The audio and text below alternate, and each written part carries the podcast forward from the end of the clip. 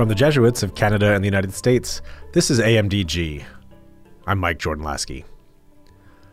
When I say the word Lent, what is the first thing you think of? Maybe it's purple, or giving up social media or chocolate. Maybe it's trying to build better prayer habits or abstaining from meat on Fridays. Or maybe you think of famous Lenten scripture passages like the Transfiguration. For Margaret Felice, my guest today, one thing that's always near the top of her mind when it comes to Lent is music. And to be honest, music is often at the top of her mind when it comes to anything. Margaret is a professional singer and liturgical musician with an absolutely stunning voice. She's also a terrific writer and a first year doctoral student in theology at Boston College's Clough School of Theology and Ministry. Margaret taught religion and directed a liturgical choir at Boston College High School for 18 years. I asked Margaret to pick two of her favorite Lenten hymns that we could discuss, and she picked Again We Keep This Solemn Fast and Were You There? And as a totally surprising gift I did not ask for, Margaret went ahead and recorded herself singing both of these hymns along with accompanist Chris Rakovec on piano. We'll include excerpts from both hymns in the episode. Margaret and I also talked about the role of the Lenten season within our spiritual lives and what opportunities this yearly observance gives us to grow in faith, hope, and love. You can subscribe to AMDG wherever you get podcasts, and thanks for joining us.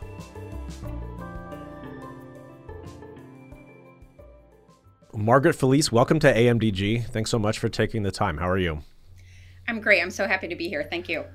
Oh, yeah, absolutely. Excited to talk to you about Lent, um, which, you know, excitement and Lent don't always go hand in hand for me. I find Lent kind of sad, dour, and difficult. But you tell me just before we started, what isn't there to love about Lent? So you're a fan of Lent. Uh, we're going to get into that via music, but maybe we could just start. Um, why do you why do you like Lent? Like, what's what's there to recommend Lent? Oh, why do I like Lent? I'm I'm heartbroken to hear that it's not your favorite. We'll see if maybe I, I can change your mind or convince you a little bit by by the end of our time together. The thing that has always really attracted me about Lent is just that it's so explicit both in liturgical practices and rubrics and in sort of our cultural practices about an effort to sanctify time. And as a community, we have these practices that make it hard to forget that we're in a time that's a little bit set apart.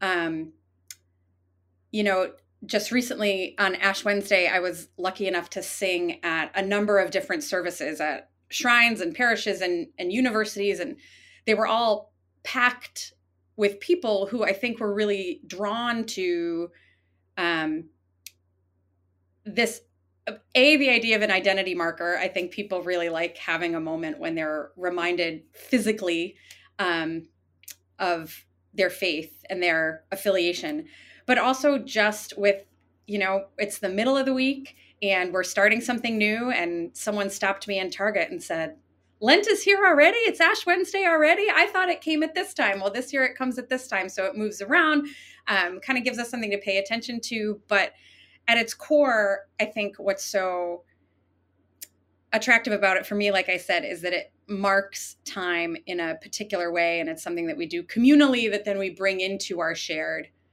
prayer.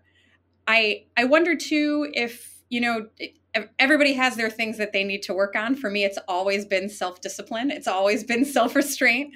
So having a time to focus on um, building resistance to temptation, to finding in the everyday a way to practice what someday we will need more urgently um, these gifts of self restraint and self discipline is something that is very helpful for me and also i think it's very wise that we only do it for six weeks or so and not try to do it all the time. Because because that's just not how many of us are wired. Also, purple is my favorite color. So. Oh yeah, uh, you can't go wrong there. Purple is also our four-year-old kids, our youngest kid's favorite color, and we were just trying. My wife was just explaining Lent to him the other night because he was asking for more treats, and he always asks for treats, and we usually relent. But we were just sick of giving him treats in this particular night, so my wife said like,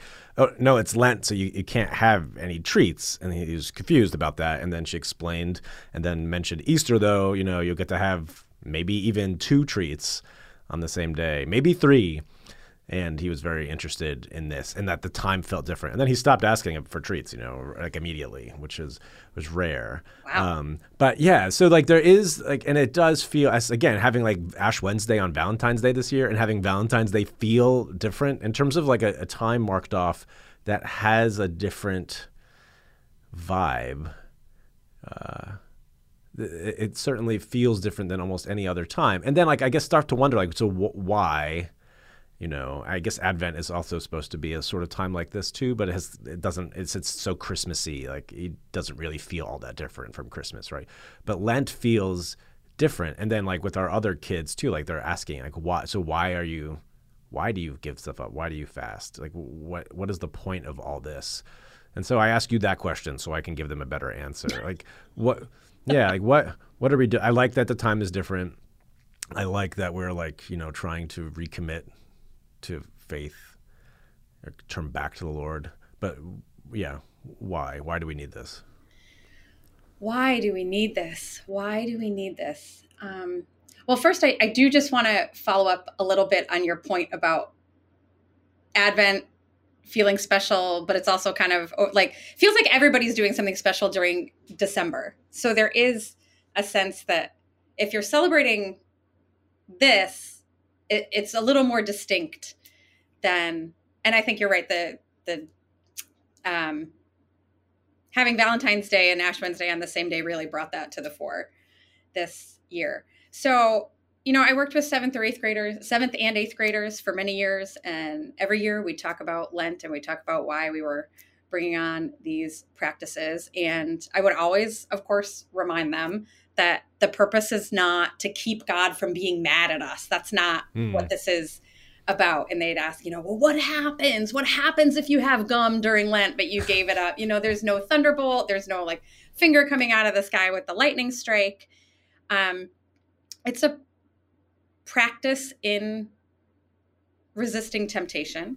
Hmm. And as you grow, I think two I think two things have happened at least for me as I've grown. I've seen the ways that my efforts at restraint or self-denial have borne fruit in all of the good areas of my life and I think that's a really common thing that people say you don't want to just give something up you want to make sure you're focusing on adding in prayer and participating in almsgiving.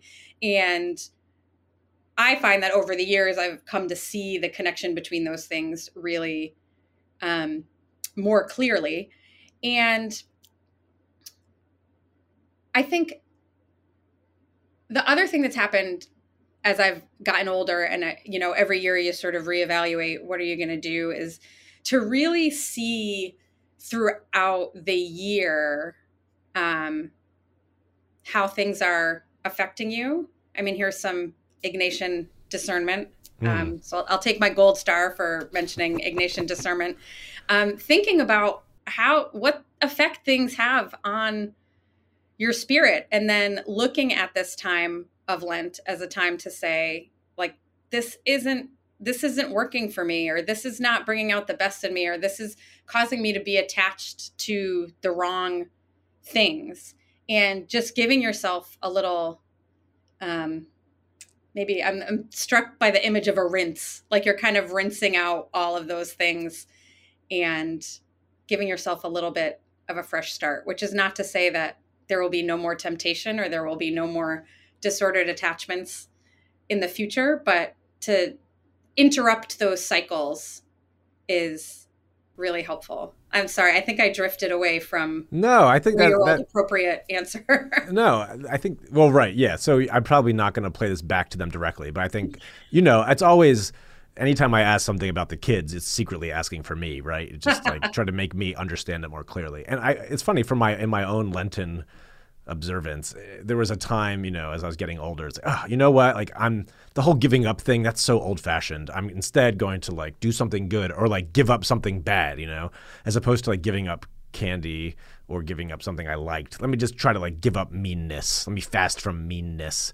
Though of course, like we are fasting so that at Easter we can feast. So like the idea of then on Easter saying like, oh, I can go and tell everyone what I really think of them now because I've been fasting from meanness. It's like, well, that's probably not quite right. But now I've come back around. I don't know. Maybe I'm just getting more old school as I get older. But that like you know, there is something about picking something I like or that is a disordered attachment, as you say, which for me this year is like buying random stuff like used books or hats or uh, just random things that I don't need, don't think about, or like on Amazon, just like clicking through and then just being like, oh, this will give me a little burst of uh, adrenaline to buy something, uh, and maybe it'll make me feel happy. Anyway, all that trying to like just cut out the random stuff, and having noticed how many times I've already been like, oh, I should go buy this random stuff now. Um, it's like, oh, okay, like maybe that is like taking a place in my mind and heart in in a way that is distracting me from other more uh, important things. So I I do I despite my kind of Lenten skepticism do think the actual old fashioned give something up, um, at least for me, is uh, is important and is different from in a life when I don't really have to ever give anything up and can have what I want anytime. Yeah, and I think as the years go by and technology develops, where even more than five or ten years ago, we can have whatever we want almost immediately with a mm-hmm. couple of clicks. Mm-hmm. That that sort of self denial becomes more and more countercultural. And also, the very act of resisting temptation reminds us that we are in the season of Lent. Um, so, not only is like are the church's practices sanctifying the time, we are then drawing ourselves back into that time by the frequency of how often we have to resist temptation.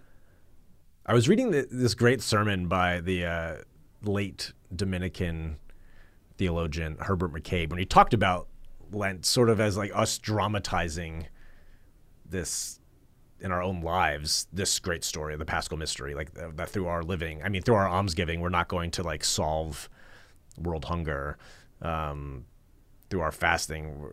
Yeah there's not like huge amount necessarily of like things that are going to change in the world because of what we're doing, but that that we are living in our bodies, like a commitment to this, you know, to this belief, this truth, and um, and is like gesturing toward something bigger. But that it actually, again, we it isn't as opposed. It isn't just like some old story that we kind of look at from a distance, but we put our own selves into it. There's some skin in the game there for us mm-hmm. that we have to. let We get into it our ourselves, uh, at least in this in this particular way.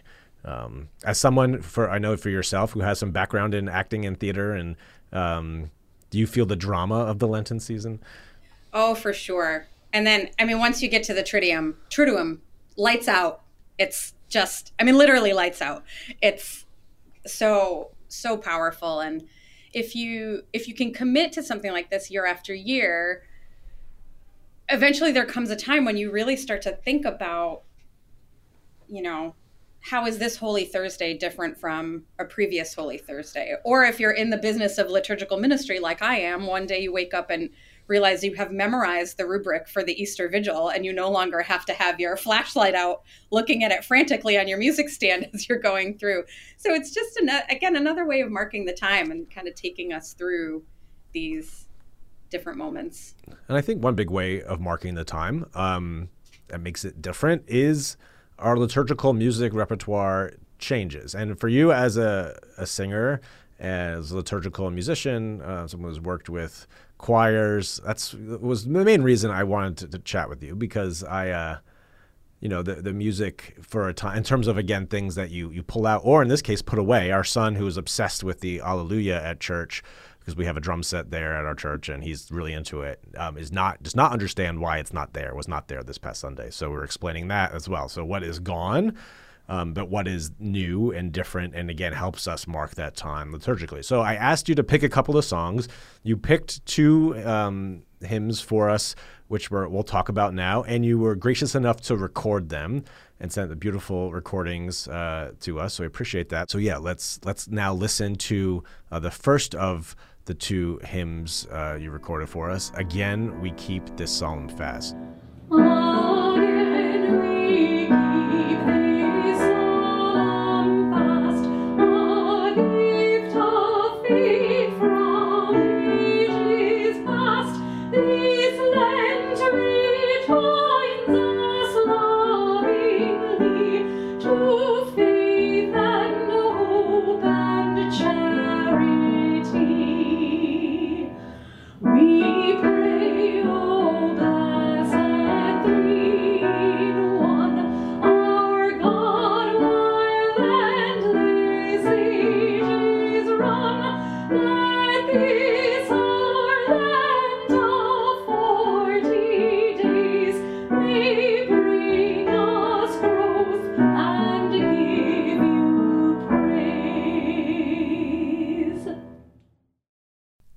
Great. Well, that's beautiful. Thank you so much again for uh, sharing that with us. So, I, I want to ask you though, Margaret, why why did you pick again? We keep this solemn fast. Tell us a little bit about this hymn.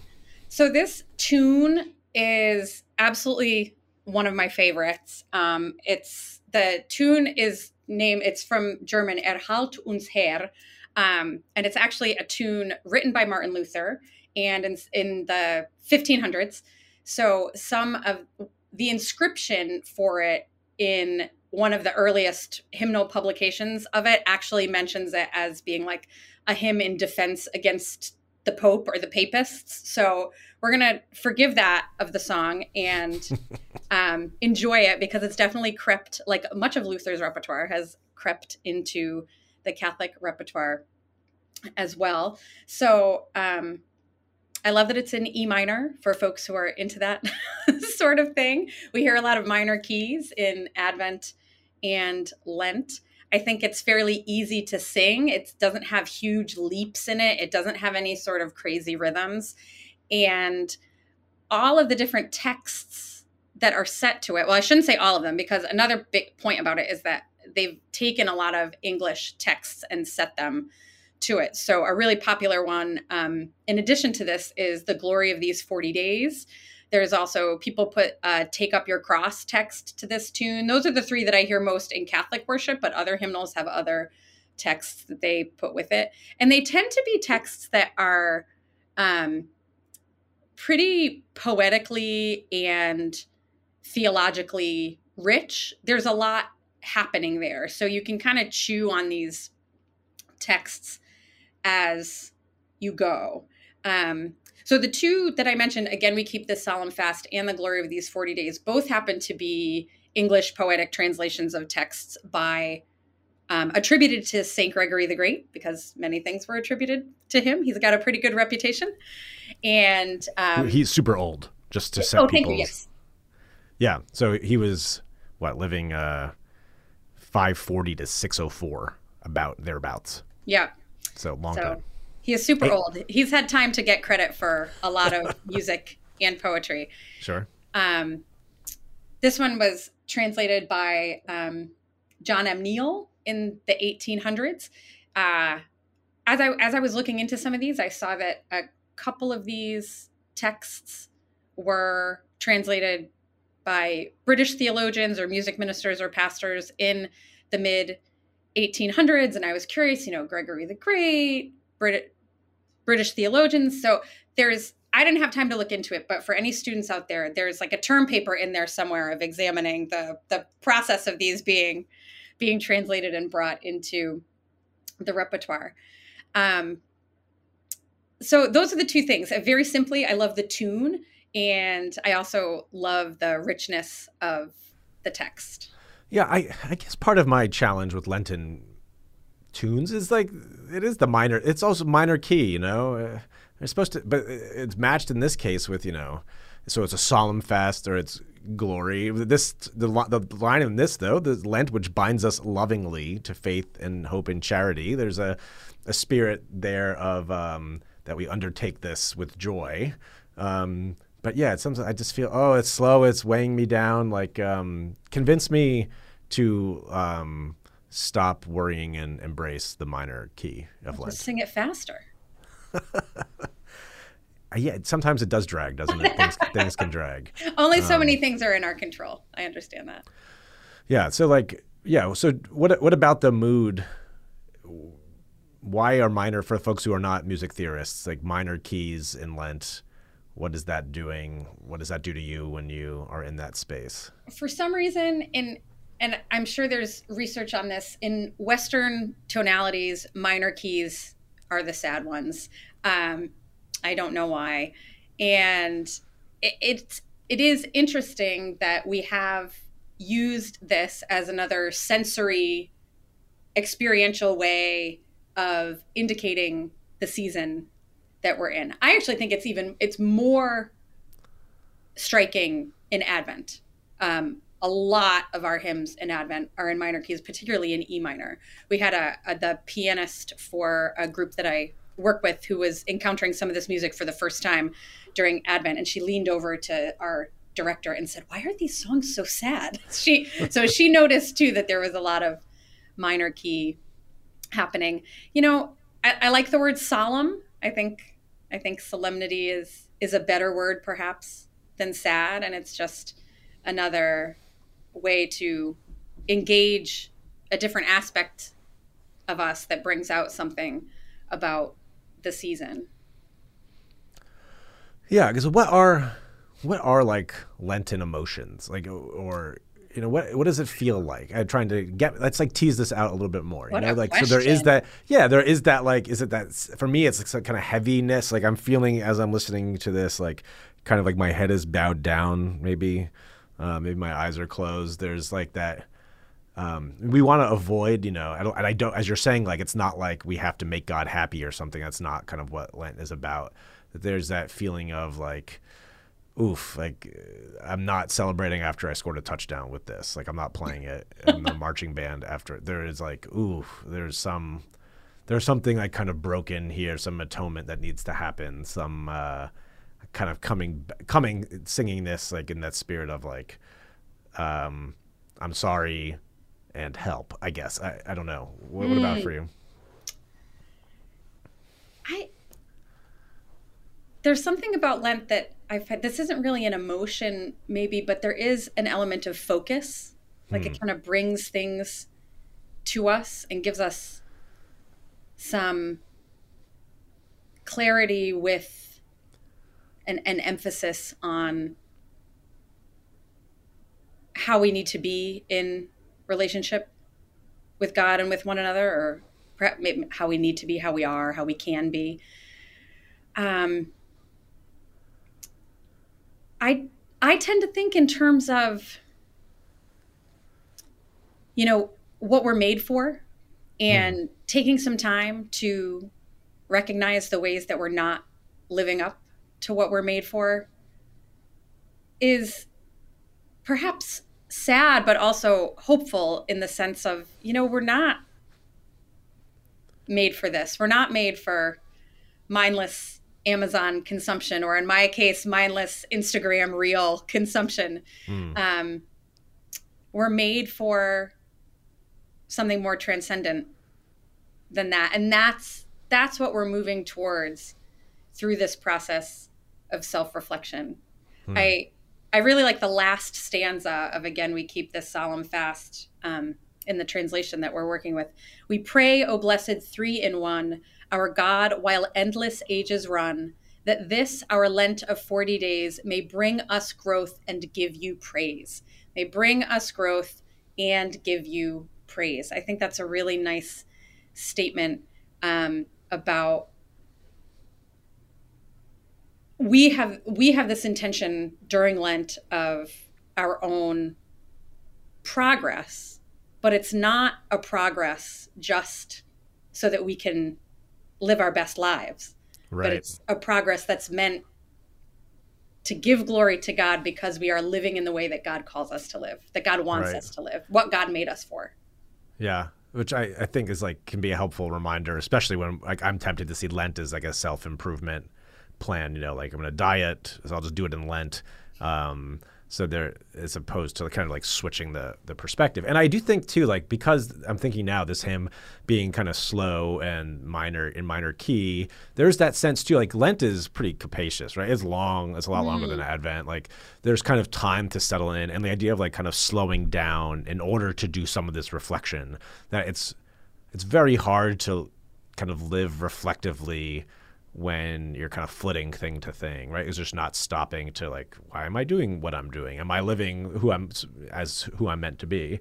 So like the the the pace maybe then can invite some of that. Like I'm gonna turn everything down a notch and like kind of marinate in this time and then really use it. And I think hopefully that can take away some of the pressure. I know like length gets shorter and shorter as we get older, but it still is like it's a significant hunk of time but to kind of like try to slow down and like just be be in that and use the time. Um, yeah. And I think over time you you get comfortable or you get it kind of works its way into your routine that Lent doesn't end with going back to normal. Lent ends with a celebration, um, which hopefully for many of us, if we're able to, this is a celebration with people we love.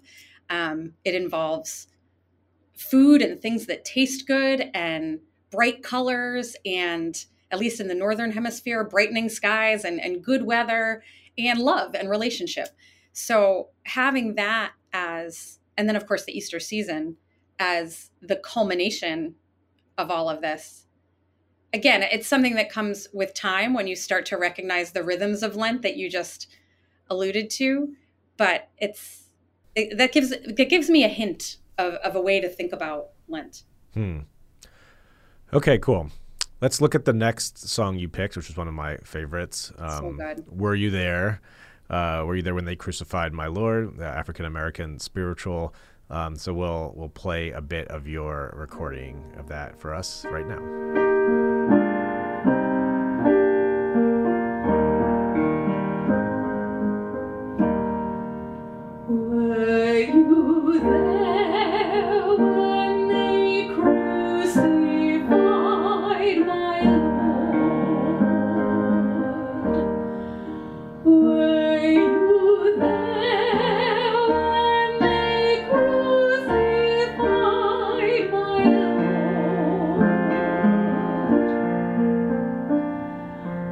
Oh.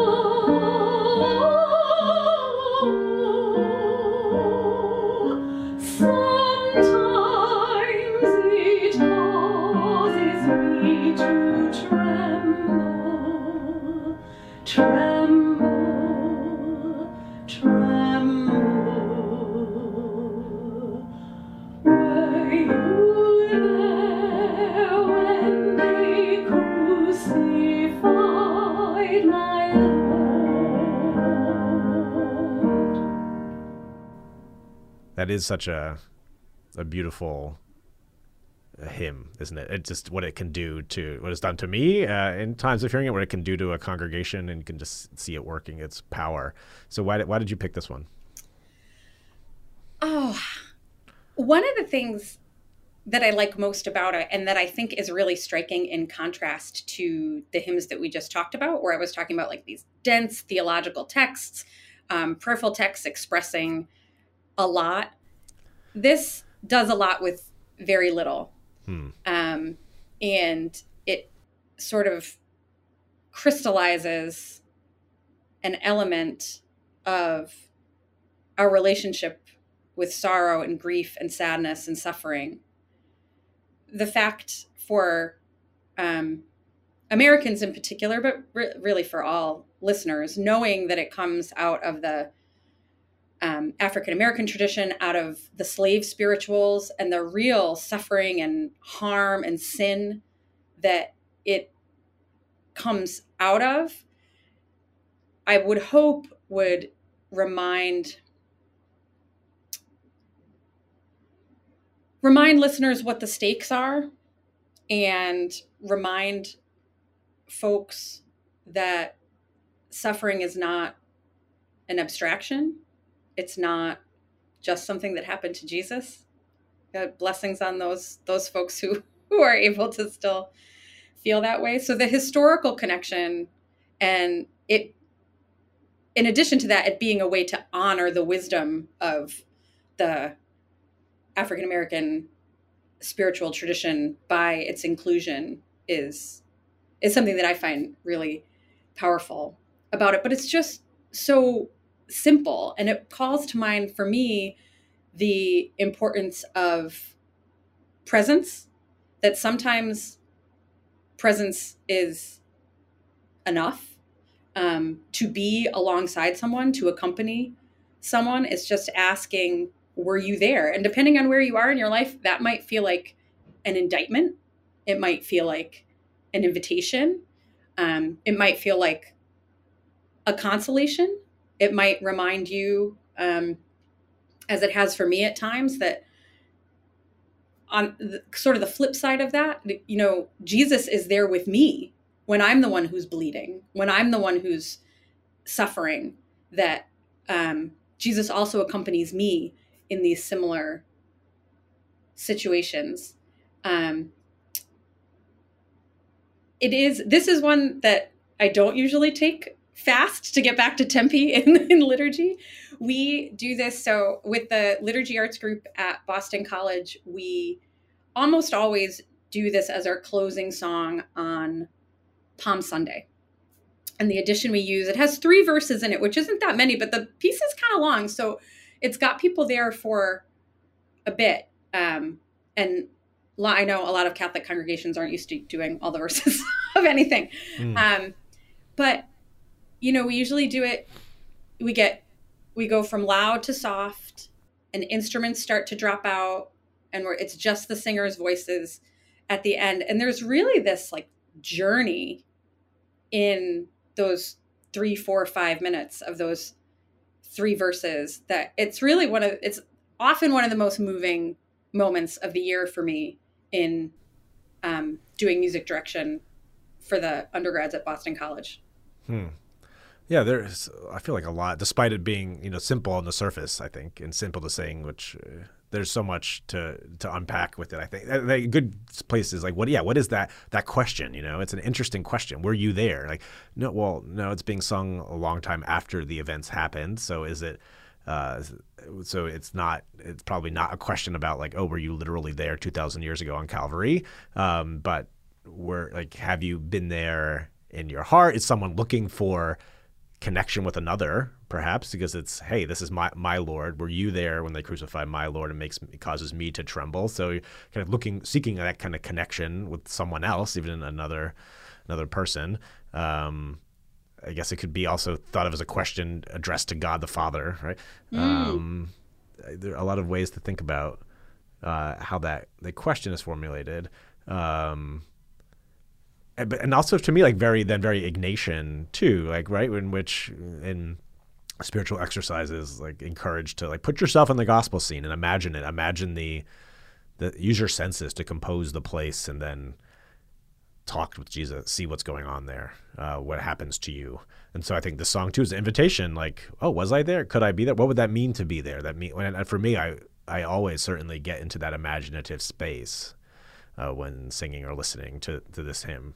Yeah. Oh, okay. What would it be like to be there? Which I think again is uh, certainly in that Ignatian tradition. Yeah, and I, I also like the way that it it kind of slows us down. Which sometimes you see this in in the exercises too, is you're kind of you're revisiting a scene over and over. So it's not like, were you there? when they crucified him? Yes, no. Okay, let's move on. Were you there when they nailed him to the tree? They ask the question in each verse three times which really gives you the time and space to do that sort of introspection that you were describing.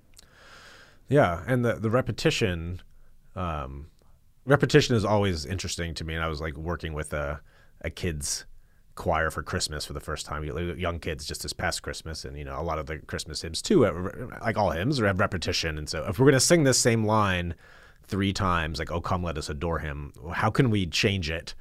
As we are singing it to make it interesting. So it's not just the same thing. What's the point of this? And the kind of the sense of it being eh, emphasized, kind of the repetition, like letting it kind of sink in. But it also musically, it um, and it's the way it you know kind of naturally moves, uh, kind of crescendos through toward that that O part uh, in the middle. Um, yeah, what, what for you the the repetition of it? What power does that have in the uh, within the within the hymn? Yeah. Um, well, like I said, I think it just it it allows you maybe to answer the question differently every time, or just to go deeper mm. into the question each time. I think your your observation about the way that it builds, you know, it starts in one register of the voice and then it goes up a little bit, and then you have the big O. Mm-hmm. Sometimes it causes me to tremble, takes us way, way down, and then the last line is a little more subdued again. So the music itself builds in some drama that shows us that maybe we're using the same words, but maybe we're not quite asking the same question each time. Hmm. And musically, you know, really heartbreaking, but also not in a minor key. so it's a right. I mean, so what it is, uh, it's different from. from there's so there's not, so many ways to be somber, you know. Yeah. Right. um, but there is something about it that does feel that there's almost like that kind of sweetness in the sadness, uh, sort of uh, in that, which is maybe where kind of pull some emotion from. But uh, yeah, and just the thing too, as you're describing, like people who would have, if this coming out of slavery, the the pain of that and faith in that instance being some sort of you know consolation, but also like singing about crucifixion and bodily suffering coming from a a place of intimate knowledge that none of us will ever experience in that same way, um, giving some of that like added power to it. People who had known crucifixion in their lives in a really pretty tangible way, um, and that and that suffering. Uh, yeah, there's a distance for me from that. I think you know, like I certainly like that's not my experience, um, but to be moved by the the beauty that could come out of that um, time is uh, is powerful, um, and it clearly has resonated because this is a hymn that's been recorded by a lot of really famous singers. You know, Johnny Cash has done it. Harry Belafonte. Um, my favorite version is uh, Mavis Staples, who's uh, still with us. Paul Robeson in a famous rendition. Um, do you, wh- why do you think it has kind of taken on? has become like one of these uh, kind of standards beyond even liturgical settings, but sung by popular singers and um, out of church. Yeah, that's another thing that I think is really great about it is that you can experience it in sort of different formats. Like you're not going at home and sitting back in the recliner and popping in a CD of the glory of these 40 days. Um, but right. you might with something like Were You There? Um, it's simple enough that people can make it their own or it's simple enough that people can show their virtuosity in simplicity, which is sometimes a lot harder than just singing a really hard song. Um, bringing something new to something simple is more challenging. Um, I would say, in terms of the attraction for like performers, there's something there. And then there's also something like we talked about, there's such a opportunity for such multiplicity of meaning in the text that I can see why it would be attractive to many different people. Uh, sure. From a performer's perspective of thinking about, you know, what would I want to sing in front of people? What would I want to record? You know? Sure. So maybe we could wrap up, as you mentioned, a performer's perspective. As someone who's on that side often um, and has spent a lot of time uh, liturgically in within Lent, kind of deep within that. I was wondering for us, you know, as we're going into the you know the masses, the, the liturgical experience for those of us who can make it to the whole Triduum or, or parts of it. Um, what are things that you love every year, or things that you might invite us to try to like pay attention to or, or see if we notice? Um, yeah, are there anything that we can look forward to um, that maybe as part of our own prayer uh, this Lent um, mm. we can keep an eye on? Well, I always wear pink on Laetare Sunday. That's always fun for me. If you just want to, if you want to really enter into the season, you can you can make sure to observe Laetare Sunday a little pink flair. Um, as we get into the Triduum, there's a couple moments for me. I would say probably Holy Thursday might be my favorite night of the liturgical year. So I know it's a Thursday, but maybe folks can can find their way to um, a place to pray. I am always really moved by the um, I'm forgetting the word for it transposition? When when they the procession with the Eucharist out of the sanctuary into a chapel. And usually you're singing the Pange Lingua chant, which is one a really ancient chant, again with some rich theology in there, um, and it's just so different. Pe- people are moving. There's incense. We're kind of walking down the aisles. Depending on where you are, you're like going and taking a weird route, and maybe you're going downstairs or you're going outside. You know, um, the I find that really striking and really moving. And, and maybe it's just because it's different. It's also can also be very hard when you're trying to juggle. You've got the hymnal and maybe you're carrying a microphone and you're in high heels and you're trying not to fall down the stairs. Right. So keep an eye out for that, I guess. Yeah. No, I think like and that kind of underscores what we've been talking about a lot is like this difference, right? That there are different things. And I think again for our kids is like trying to point that out, but even for our own selves where, you know, life can feel like all right, I'm doing this thing. I have these routines. I working here. I do this on the weekend. Like whatever it is, that like the differences can kind of shake us up a little bit in a in a way that then calls us to some examination and and reflection. And so just like even kind of noticing those differences and those sensory differences uh, within the liturgy, especially like you can feel it. Again, it looks, it looks, sounds, smells. Uh, different than it does uh, any other time, and so maybe that could be as I'm kind of finalizing my own Lenten observance is like, can I just pay better attention uh, despite having three kids at young kids at mass? Can I like try to pay attention to the differences and maybe invite them into that? Um, but I think that you know that seems like a good commitment for the rest of this Lenten season. That sounds great. Um, it sounds like too maybe they're paying a little attention for you. Yeah, you're seeing right? it through their eyes. It's really beautiful. Yeah. Well, Margaret Felice, thank you so much for coming on this conversation and for sharing your gifts with us, uh, musical gifts, and uh, your the depth of your own uh, reflection. So, yeah, thank you so much, and uh, uh, I hope you have a, a blessed uh, Lenten and Easter season. Amen. My pleasure. Blessed Lent.